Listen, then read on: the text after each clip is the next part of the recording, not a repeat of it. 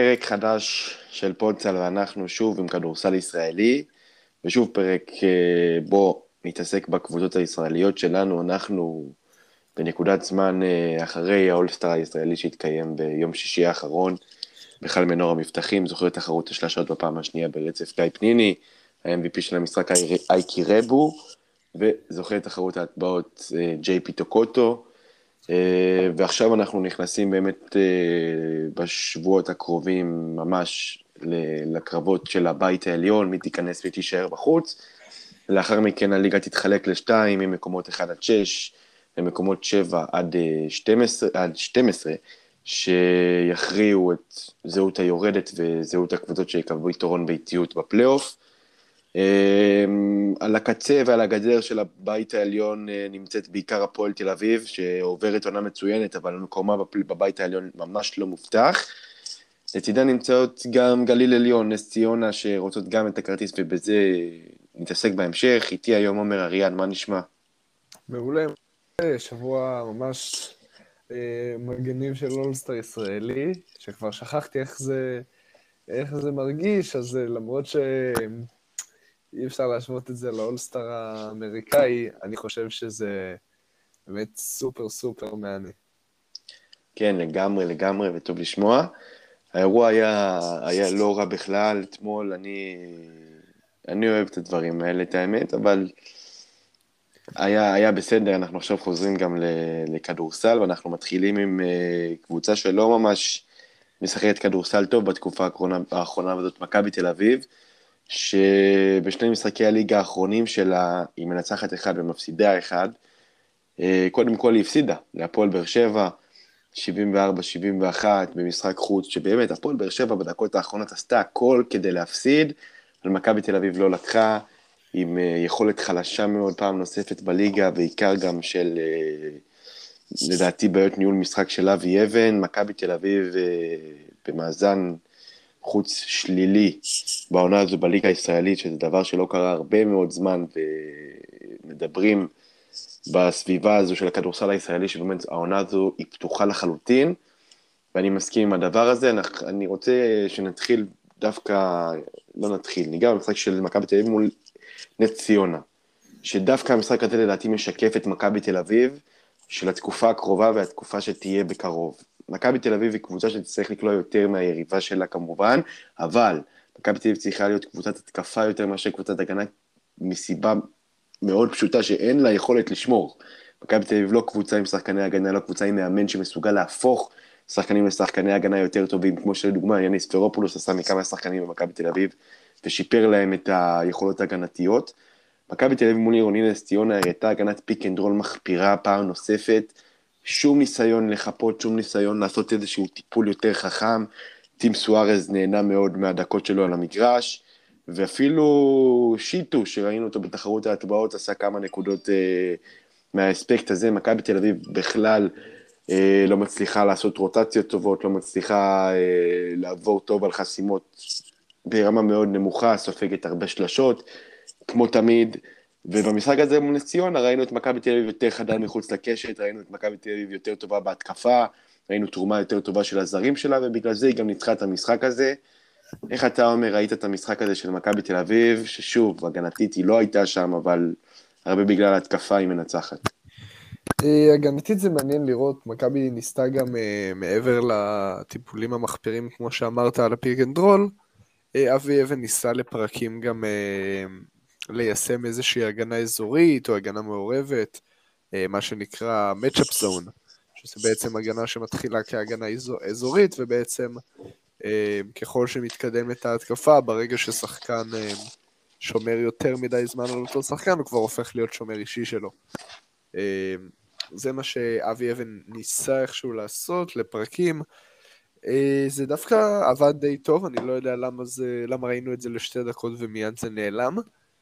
אמ, אבל אולי זה אומר משהו קצת על הכיוון שאליו הולכת מכבי תל אביב, של לנסות לכפר על הדברים שאמרת, אה, היעדר כישרון הגנתי, היעדר אה, כלים הגנתיים לעצור שחקנים, לכפר עליהם באמצעות יתרונות טקטיים ורעיונות טקטיים אה, יותר יצירתיים ויותר טובים.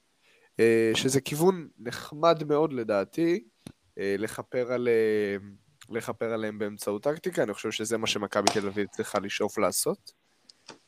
ברמה ההתקפית, ברמה ההתקפית ראינו פה קונצרט של מכבי תל אביב, ללא, ללא כל ספק.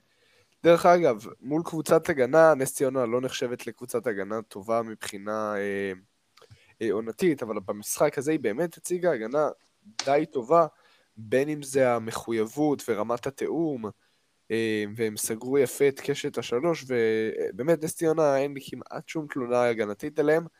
בסוף היה פה יום מאוד מאוד מוצלח של מכבי תל אביב, גם ברמת ניצול המצבים. אה, גם ברמת uh, הקריאות, גם ננה לי במשחק טוב, גם מבחינת ניהול המשחק.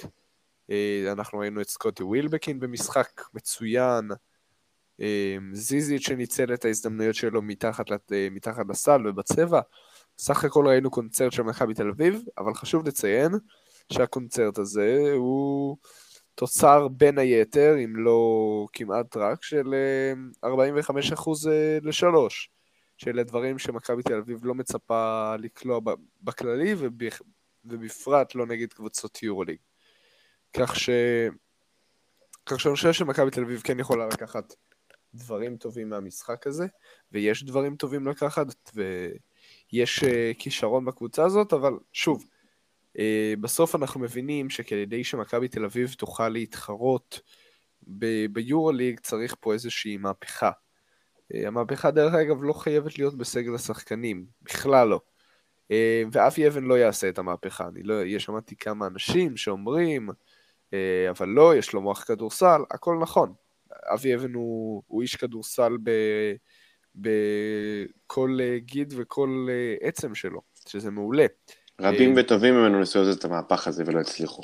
נכון, בסוף אבל אני, אני די בטוח ש, כלומר, שזה אפשרי לעשות את המהפך הזה, אבי אבן לא זה שיעשה אותו, הוא לא זה שיעשה אותו אחרי שלוש שנים שהקבוצה הזאת הייתה עם יאניס פרופולוס, היא כבר מה שנקרא עמוק עמוק בתוך שיטת משחק מסוימת, בתוך תזה מסוימת, וברמת הליגה, כדי שמכבי תל אביב תוכל לה, לה, להפוך להיות או לחזור להיות המאיימת של הליגה, וזאת שקבוצה יודעת ש...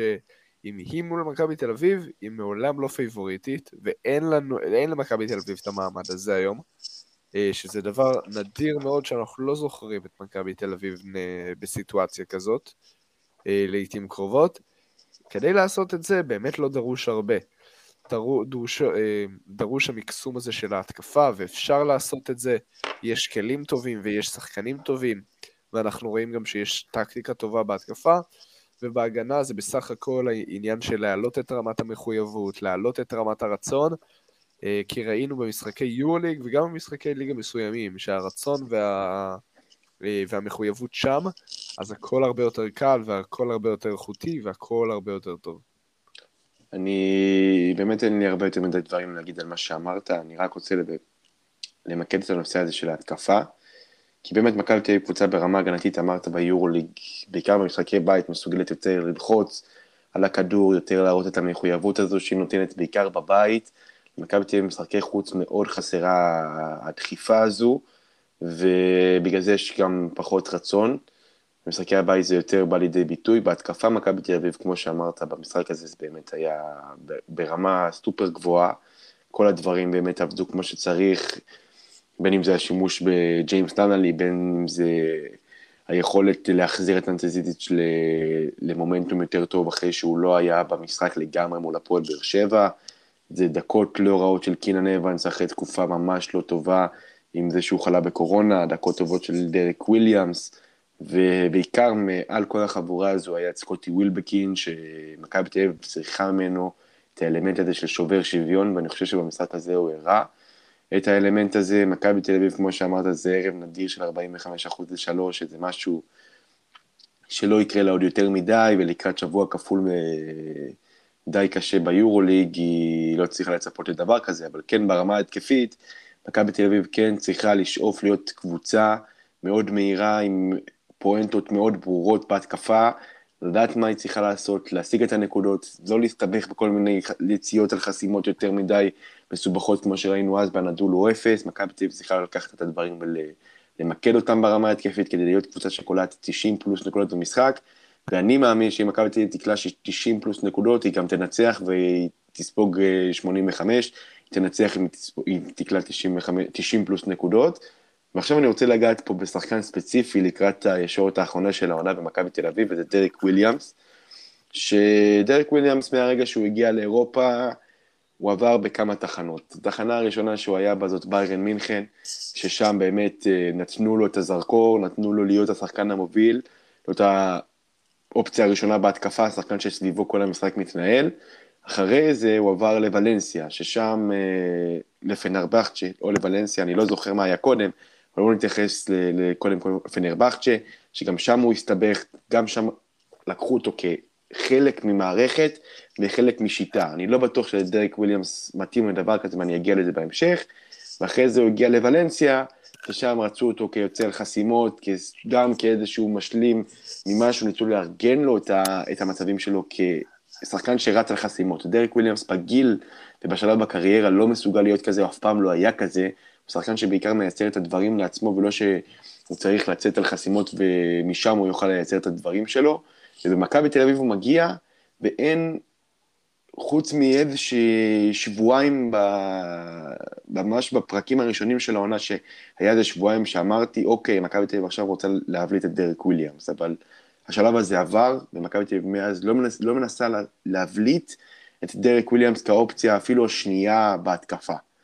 ואני חושב שכשמסתכלים באופן כללי על הכדורסל, יש היום הרבה מאוד סוגים שונים של, של מבנים של קבוצות שיש את הארבע.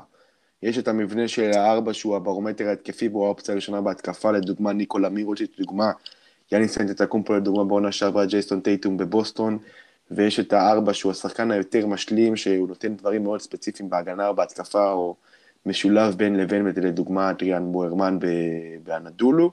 ואני חושב שמכבי תל אביב לא מצליחה להביא את דרק וויליאמס לא למקום הזה ולא למקום הזה, מהסיבה שהוא לא מסוגל להיות באמצע, הוא צריך להיות במקום שנמצא בו סקוטי ווילבקין במכבי תל אביב, ואני חושב שדרק וויליאמס הוא לא ברמה שמכבי תל אביב צריכה להיות האופציה הראשונה בהתקפה, אבל אם הוא לא יהיה כזה, אני חושב שלמכבי תל אביב יהיה מאוד מאוד קשה לקבל את דרק וויליאמס עקבי משחק אחרי משחק, ואני חושב שזו אחת הסיבות גם שמכבי תל אביב בעונה לא מספיק טובה בליגה, גם הסיבה הזאת של דרק וויליאמס, גם הסיבה של ג'יימס נאנלי, שהוא עוד שחקן שצריך טיפול מיוחד, ודרק וויליאמס, תיקח אותי מפה.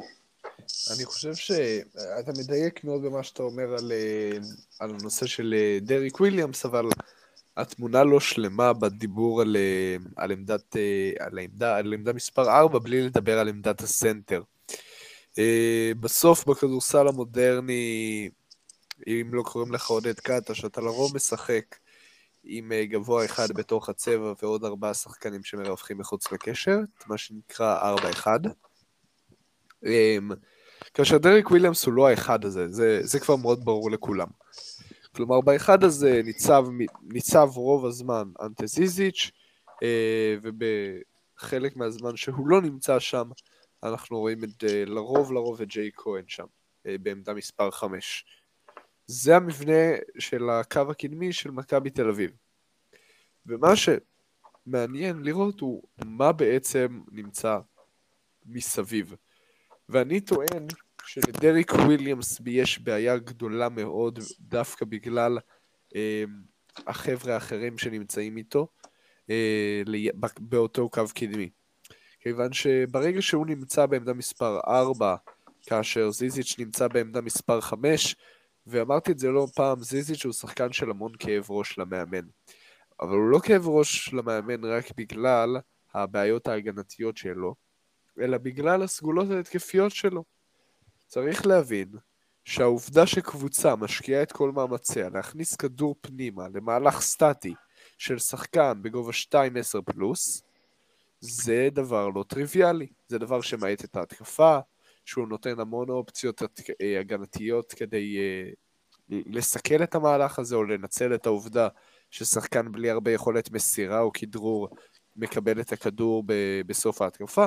כלומר, יש פה איזושהי בעיה התקפית שאני מניח שבגללה אנחנו רואים את השינוי הזה בכדורסל, בגלל זה זיזיץ' שהוא זן אדיר היום.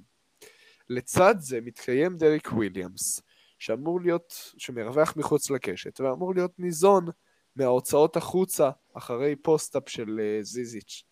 ומה לעשות שאחרי post-up של זיזיץ', יש את הקלעים היותר טובים מדרק וויליאמס שנמצאים מחוץ לקשת, ויש את החותכים שזה יותר ה sense שלהם, בין אם זה קלויארו ובין אם זה בלייזר למיניהם, שזה מה ש... על זה הם בונים את הקריירה, על החיתוכים האלה.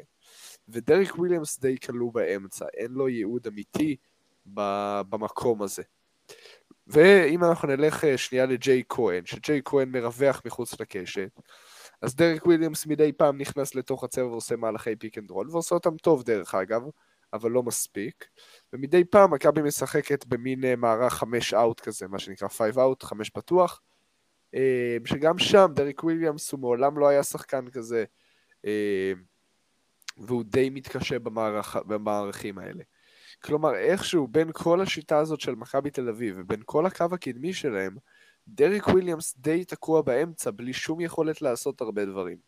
והיכולת נמצאת שם, ואנחנו ראינו שהוא מוכיח הרבה מהדברים האלה. כארבע הוא יכול לתפקד. אם יש שחקן שהוא אה, רולר דינמי בעמדה מספר 5, אז תמיד הארבע יכול להיות זה שיקבל את ההחלטות במקום הגארד, תפקיד מאוד טריוויאלי שהמון עושים אה, מה שנקרא תפקיד על שם דריל מונרו אולי. אה, והדבר העיקרי שחסר לדריק וויליאמס במכבי תל אביב זה את השחקן המתאים בעמדה מספר 5. אם זה בעיה בבניית הקבוצה, בוודאי שכן. אה, דרך אגב, עם ריינולדס כנראה שיש לו את, ה, את השילוב הכי טוב. אבל יש פה איזושהי בעיה בבניית הקבוצה שדריק וויליאמס קצת, מה שנקרא, נדפק ממנה. והפתרון שהצעת הוא פתרון נהדר. מה הפתרון? כמו שאתם משקיעים באנטה זיזיץ' ובונים תרגילים לכבודו כדי לנצל אותו בתור creator, בתור יוצר מה post-up, גם דריק וויליאמס עם כל סט היכולות שלו, בהחלט יכול להיות אה, שחקן שעושה את הדברים האלה. והייתה תקופה כזו, הייתה תקופה כזו, אני חושב, משחקים ז'לגיריס ופנתנאיקוס, שדריק וויליאמס הגיע למצב שהוא עומד באמצע, כמו שאמרת, מגיע לקו העונשין, מקבל את הכדור עם הגב לסל, ומשם מייצר את המצבים שלו. אה, מהכדרור, יש לו, יש לו יכולות כדרור באמת, אני חושב שהוא קצת, לא מספיק רואים את הקטע הזה אצלו, והוא מסוגל לקחת שחקנים לסל די בקלות אם הוא רוצה והוא מקבל את המצב הנכון. אני חושב שזה לא מאוחר בשביל מכבי תל אביב לנסות לייצר בשבילו מצבים, כי אם כבר אבי אבן מגיע למכבי תל אביב, ואם כבר אנחנו רואים שהוא מנסה לחדש, למרות שאני לא בטוח שזה הדבר הנכון, אז אם אתה כבר מחדש, אז בוא ותנסה להוציא מהשחקן הכישרון המטורף הזה, באמת יש לו כישרון מדהים, בוא ותנסה לעשות לו שניים, שלושה מצבים במשחק, שהוא יוכל לבוא לידי ביטוי דרכם ותוציא את זה ממנו, ואני חושב שזה דווקא צריך לבוא ביורולי קודם כל. ונשאלת השאלה, מה קורה לדוגמה עם אנטה זיזיץ' בזמן הזה? אנטי-זיזית, אתה שם אותו על המגרש כדי שייקח ריבאונדים, לא יעשה שום דבר, לא יעשה שום דבר בהתקפה ויחרב לך את המשחק בהגנה. כלומר, יש איזושהי תחושת אה, צורך של מכבי תל אביב כל הזמן למקסם את הרווח מאנטה זיזיץ' בהתקפה. שזה דבר שהוא לכאורה נשמע נהדר, וזה באמת ככה, הם ממקסמים ומנסים כל פעם לדחוף את הכדור פנימה אה, לזיזיץ'. אבל בסוף, שיש שחקנים אחרים, שאני מעריך שיש להם פוטנציאל יותר גדול לספק נקודות per מהלך, כי עם כל הכבוד ליכולות ה post-up של אנטה זיזיץ', אין לו את יכולות ה face-up של, אה, של דריק וויליאמס, ה playmaking, המסירות, להיכנס לפוסט ולצאת ממנו עם כדרור, להוציא החוצה, לקחת את ה jump shot, לייצר מכדרור, לייצר מכאן, כלומר, סט היכולות פה הוא בלתי ניתן להשוואה כמעט. ושהולכים על מה עדיף באמת, מי עדיף שייצר לי עכשיו, ואת מי אני שם כאופציה ראשונה בהתקפה, אני הייתי בוחר בדריק וויליאמס. אוקיי, okay, אני באמת, אני באמת מסכים עם מה שאמרת לגמרי, ואני חושב שההסתכלות על דריק וויליאמס היא מאוד מעניינת, ואפשר לראות אותה בהמון המון נושאים שונים. ועוד קבוצה שאפשר לבחון אותה בהרבה מאוד נושאים שונים. שהיום אה, אנחנו שומעים על מהלך שהיא מבצעת, זאת הפועל ירושלים, שמפסידה בחיפה 73-71. במשחק שהיה מאוד מאוד מאוד מתוח, עם סיום דרמטי של ג'יימס סאניס, שאנחנו נדבר עליו בהמשך. פה לירושלים היום אנחנו שומעים שהיא משחררת את, כנראה את שון קילפטריק, שיעבור לספרד, כנראה לסרגוסה. שון קילפטריק באמת פתח את העונה בהפועל ירושלים בצורה טובה מאוד, עם מספרים טובים, גם באירופה היו לו כמה משחקים טובים, שהשיא שלהם היה בטורקיה אה, מול קרשיאקה, ומעד איזושהי פציעה שהייתה לו, הוא לא הצליח לחזור לרוטציה, בין אם לא יודע מה, מה בדיוק קרה איתו, ובתקופה האחרונה פה לירושלים מצרפת את uh, קייסי ריברס, ואחרי תקופה קצרה שהפועל ירושלים מבינה, כנראה שקייסי ריברס מתאים לה וזה שחקן ברמה גבוהה, אז היא מחליטה שהיא נפרדת משון קילפטריק. ואם נחזור אחורה לתקופת הקיץ, ולתקופה הראשונה של שון קילפטריק, רטין אובסואן וג'יילן אדמס, באמת כינינו את, ה... את השלישייה הזו כאיזשהו מקור התקפי מדהים שיש להפועל ירושלים, כששלושת הגארדים האלו הגיעו למשחק בתקופה שלהם ביחד בתחילת העונה, הפועל ירושלים הצליחה לנצח, וכמעט אין דרך כמעט לעצור את הכישרון ההתקפי הזה שיש לשלושתם ביחד. זה התמסמס עם הזמן, ושון קילפטריק יצא מה, מהקצב לגמרי, ואני חושב שהוא סוג של פספוס של הפועל ירושלים, כי אנחנו גם דיברנו על זה, אני ואתה, אחרי ההדחה של הפועל ירושלים אה, מאירופה, שאם שון קילפטריק היה מגיע, היה משחק את הסדרה הזו ב play-in מול, פרומ... מול פרומתיי, יכול מאוד להיות שהפועל ירושלים הייתה מנצחת אותה. איך אתה מסכם את התקופה הזו של, אה, את הקדנציה של שון קילפטריק בהפועל ירושלים, קדנציה קצרה, לא יותר מדי משחקים, אבל יש הרבה מה, מה ללמוד. כן, אז בעצם בשחרור הזה, שהוא דרך אגב עדיין אה, כמובן לא, לא רשמי. רשמי, כן, אה, אבל נראה שלשם זה הולך, נראה שלשם זה הולך כבר בשבועיים האחרונים. אה, אני לא חושב שזה שחרור שמפתיע אף אחד. אה, ובעצם בעצם השחרור הזה אנחנו אה, מסיימים את החתמת, את יום ההחתמה, את בליץ ההחתמות הזה של הפועל ירושלים, אותו יום שבו שלוש-ארבע החתמות ביום אחד, מסתיימות בעצם ב... היום, אחרי שבנט ומייקר, שהוחתמו גם באותו יום, שוחררו, השחקן האחרון זה שון פטריק שמשוחרר היום, מלבד כמובן אילון ששון, שהוחתם ב-11 ורבע של אותו יום. אמ, אז אה, מה שנקרא, נראה לי הכי סמלי בעולם, אני חושב שזה אירוע די, די טראומטי עבור ראשי הפועל ירושלים אה, בדיעבד לפחות. אה, מבחינה מקצועית, לעומת שאר האנשים, לעומת שאר השחקנים שהוחתמו ביום הזה, כלומר בנט ומייקר, שון קילפטריק היה, והוא עדיין, החתמה טובה.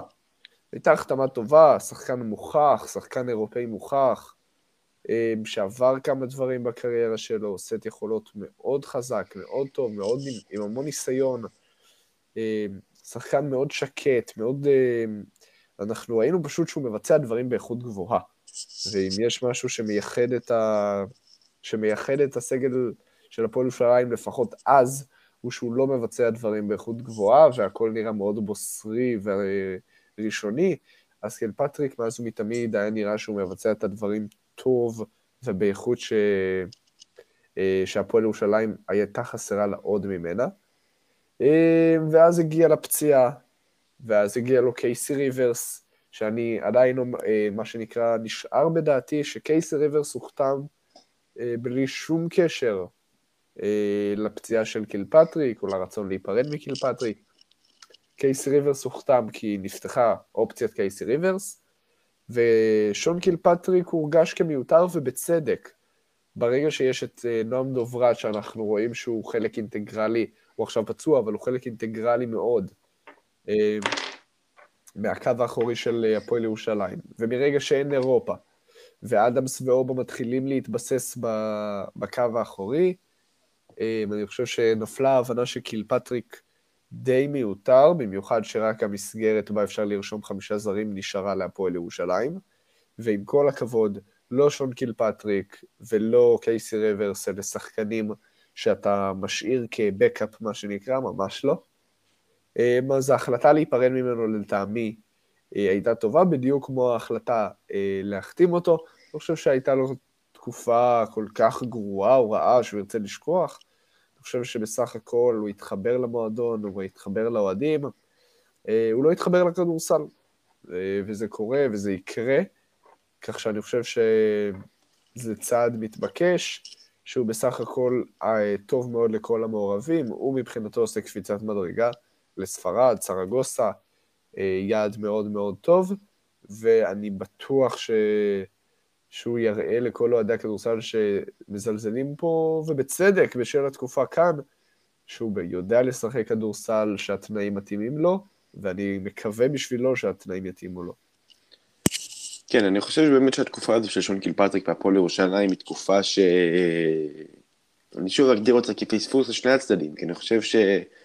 הפועל ירושלים יכלה להרוויח פה ברומטר התקפי לא רע בכלל, שחקן שיכול לספק נקודות, שחקן שיכול לספק דברים ברמה גבוהה, כמו שאמרת, המון ניסיון, אה, יודע להשתלב בהרבה שיטות משחק, וגם מהצד שלו, מאז שהוא הגיע ל... לאירופה, הוא לא כל כך מצא את, ה... את המקום שלו ואת המקום שהוא יישאר בו לעוד עונה, ופתאום הוא יהיה חלק מהמערכת לגמרי, ואני חושב שפה היה את הפוטנציאל להיות חיבור כזה, וזה לא קרה. אמ, זה חבל, זה חבל משני הצדדים, זה חבל בשבילנו, כי הוא שחקן טוב, והוא שחקן שעשה דברים בקריירה. סרגוסה זה אחלה יעד, כמו שאמרת, ושיהיה לו בהצלחה, ומכאן נעבור לחבר של, לשעבר כנראה, של אה, שון קילפטריק לקו הקדמי, ואת ג'יילן אדמס, שלא לא הגיע למשחק בחיפה עם נקודה אחת, עם שש החטאות מהשדה. ויותם אלפרין אמר, זה קורה וזה, וזה עוד יקרה, אבל אני רוצה שנעבור עוד פעם מישהו בקו הקדמי, וזה דווקא רטינו בסואן, שמעניין אחרי תקופה שאנחנו קצת לא התעמקנו בו, נתעמק בו הפעם, וזה האיש שכן הצליח לקחת את, ה, את המושכות במשחק הזה בחיפה, למרות שג'לן אדרס לא היה שם, הוא הצליח לבוא ולהגיע ולשחק ברמה גבוהה, עם גם דקות הגנתיות טובות, עם דקות התקפיות טובות, וגם הניהול משחק היה, היה יחסית בסדר. רטינו בסואן, אני חושב שהתקופה האחרונה שלו היא די, די, מבול, די מבלבלת, גם מבחינתו, גם מבחינת הפועל ירושלים, כי כבר דיברנו על זה, שהיה איזשהו שלב שג'לין אדמס פשוט לקח את המושכות, והפך להיות השחקן ה... ראשון בהיררכיה של הפועל ירושלים, ופתאום רצינו בסואן גם, אנחנו הבענו ביקורת כלפי ניהול המשחק שלו, והשאלות לגבי ההתאמה שלו להפועל ירושלים לשאר השחקנים שמשחקים בה, והאם האיכויות שלו כרכז הן מספיק טובות, ובאמת, אני חושב שלקראת ה... המשך העונה, דווקא הצירוף של קייסי ריברס, יכול, כמו שאמרנו אז על, על uh, בריימו וכמו שאמרנו על דוברת, יכול עוד מישהו שיכול להפעיל, עוד מישהו שיכול להריץ pick and roll, עוד מישהו שיכול למסור את הכדור, עוד מישהו שיכול להניע אותו, אני חושב שגם זה עוזר לרטין אובסוהאן, אני חושב שזו איזושהי תכונה שמתחילה להתבלט אצלו, שכשיש עוד שחקנים שמסוגלים לייצר ולמסור את הכדור, ולאו דווקא הוא לבד, ושהוא יכול גם להתרכז באיזושהי יכולת של scorer, אני חושב שזה עוזר לו וזה עוזר לו להתבלט. התקופה האחרונה שלו בסואן מבחינתך ולקראת החלק האחרון של העונה הזו. אז אני אומר, אני חושב שאת הדבר הבא, אני חושב שרטינו בסואן לא השתנה. אה, אני חושב שאנחנו רואים פשוט כל פעם, וכמו שאתה אומר, יש לו תקופות טובות ותקופות פחות טובות, שיקוף של איך המצב ואיך הסיטואציה בקבוצה ובמשחק אה, מתלבשת על סט היכולות הקיים שלו. מה, מה, מה הכוונה שלי? בתחילת העונה ראינו את אובסואן אה, ואת יכולות הסקורינג שלו, באמת דבר סופר סופר מרשים.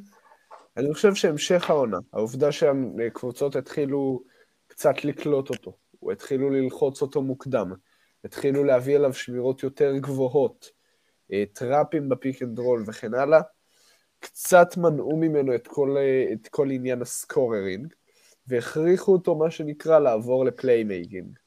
ושם הוא קצת חווה איזושהי ירידה, והוא קצת אה, איבד את עצמו, ולא בדיוק אה, מצא את הדרך לנצל את מה שיש לו ואת היכולות שלו אה, כדי לתרום לקבוצה.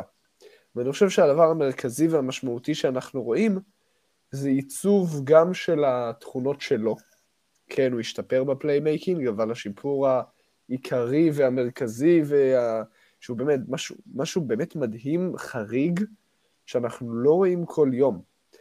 וזה השיפור באחוזי השלשות של אובסוהאן, אה, גם מכדרור, אבל העיקר פה הוא אה, האחוזי שלשות שלו בשלשות עומדות, שלשות ללא כדרור, שפשוט בעלייה מטורפת בעונה הזאת, וזה כלי סופר חשוב גם בשבילו ברמה האישית וגם בשביל הפועל ירושלים.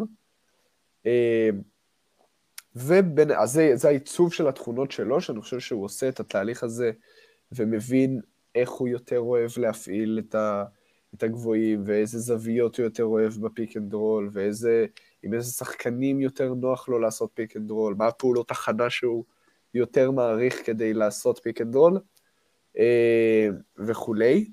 ובין היתר, אני חושב שיש פה איזשהו תהליך של עיצוב הקו האחורי של פועל ירושלים. כלומר, זה התחיל מנועם דוברת, שאמר לרטין אובסוהאן, אני מוריד ממך את נטל ואת מעמסת ה playmaking, תשאיר את זה לי, בוא תתעסק עכשיו בלשחק רחוק מהכדור, לקבל את הכדור כזה על יציאה מחסימה ואז להתקיף את הטבעת.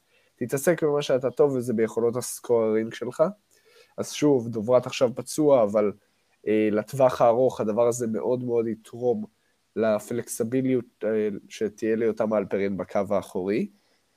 וקייסי ריברס, שבהפועל ירושלים אני מאוד מאוד מעריך את מה שהם עושים איתו עכשיו.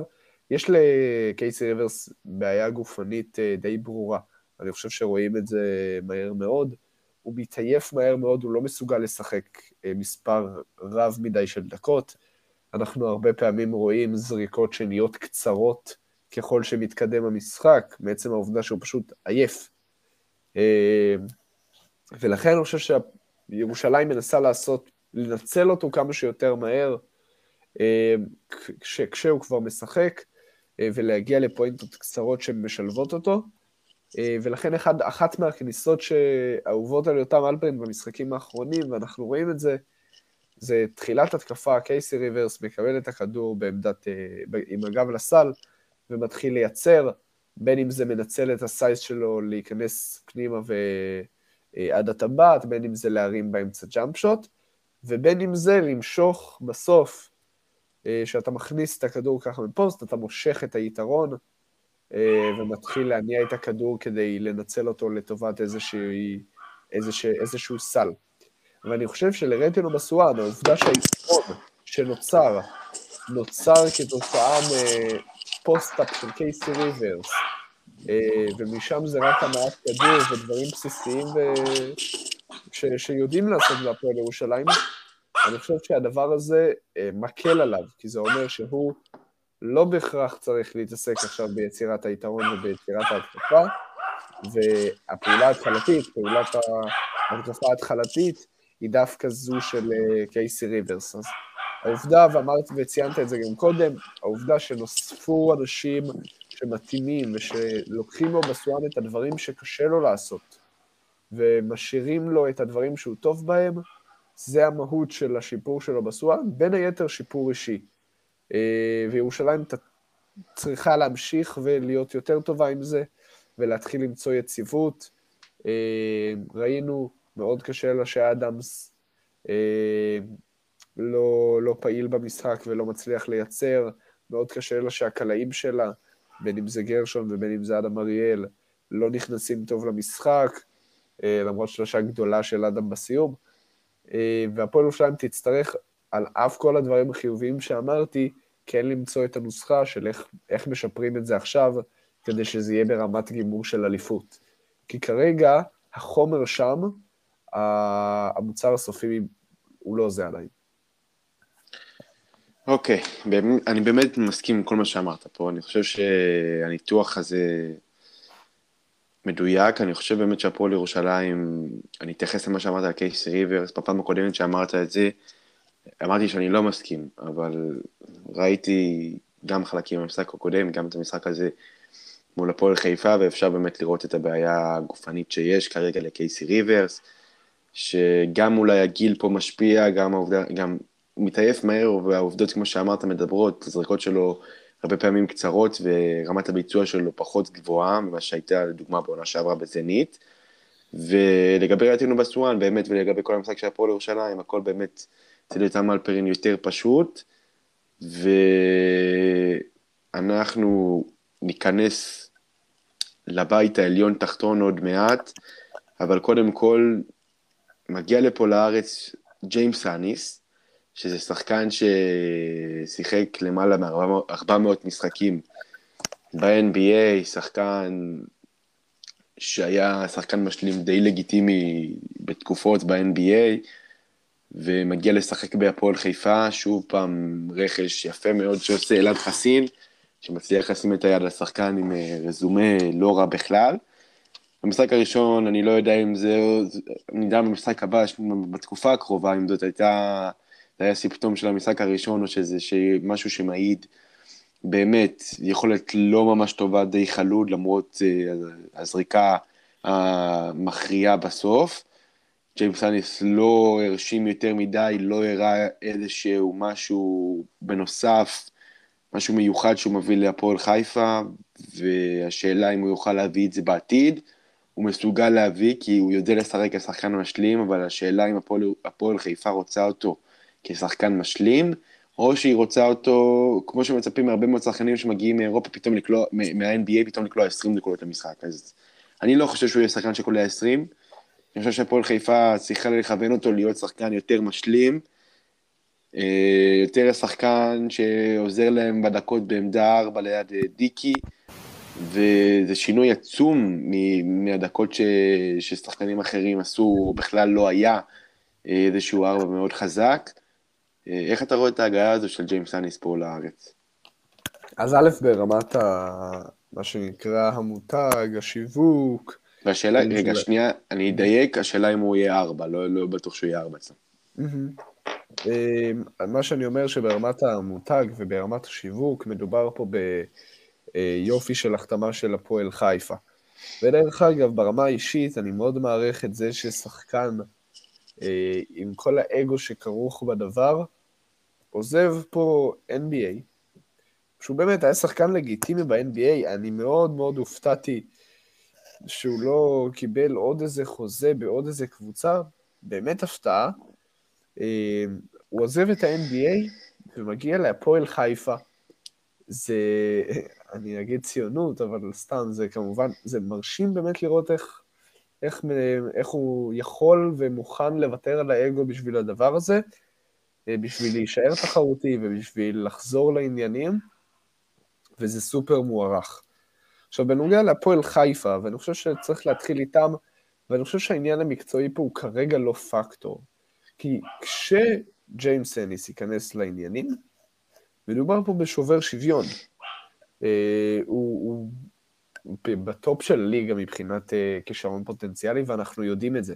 כלומר, יש פה, יש פה שחקן מאוד מאוד מאוד כישרוני, שהליגה תצטרך למצוא למצוא אליו פתרונות, מן הסתם, אה, כדי לעצור את הפועל חיפה. אבל השאלה העיקרית היא כזאת, האם נכון לקחת שחקן שלא שיחק מעולם באירופה, מכיר טוב מאוד ומוכר מאוד טוב עם ה-NBA, שהיא ליגה כל כך שונה מכל כך הרבה סיבות אה, ומכל כך הרבה אה, תבחינים מהליגה הישראלית, ולהביא אותו במרץ אה, לליגה הזאת, ולצפות שישתלב במהירות הזאת, אני לא יודע אם ההחלטה הזאת היא נכונה.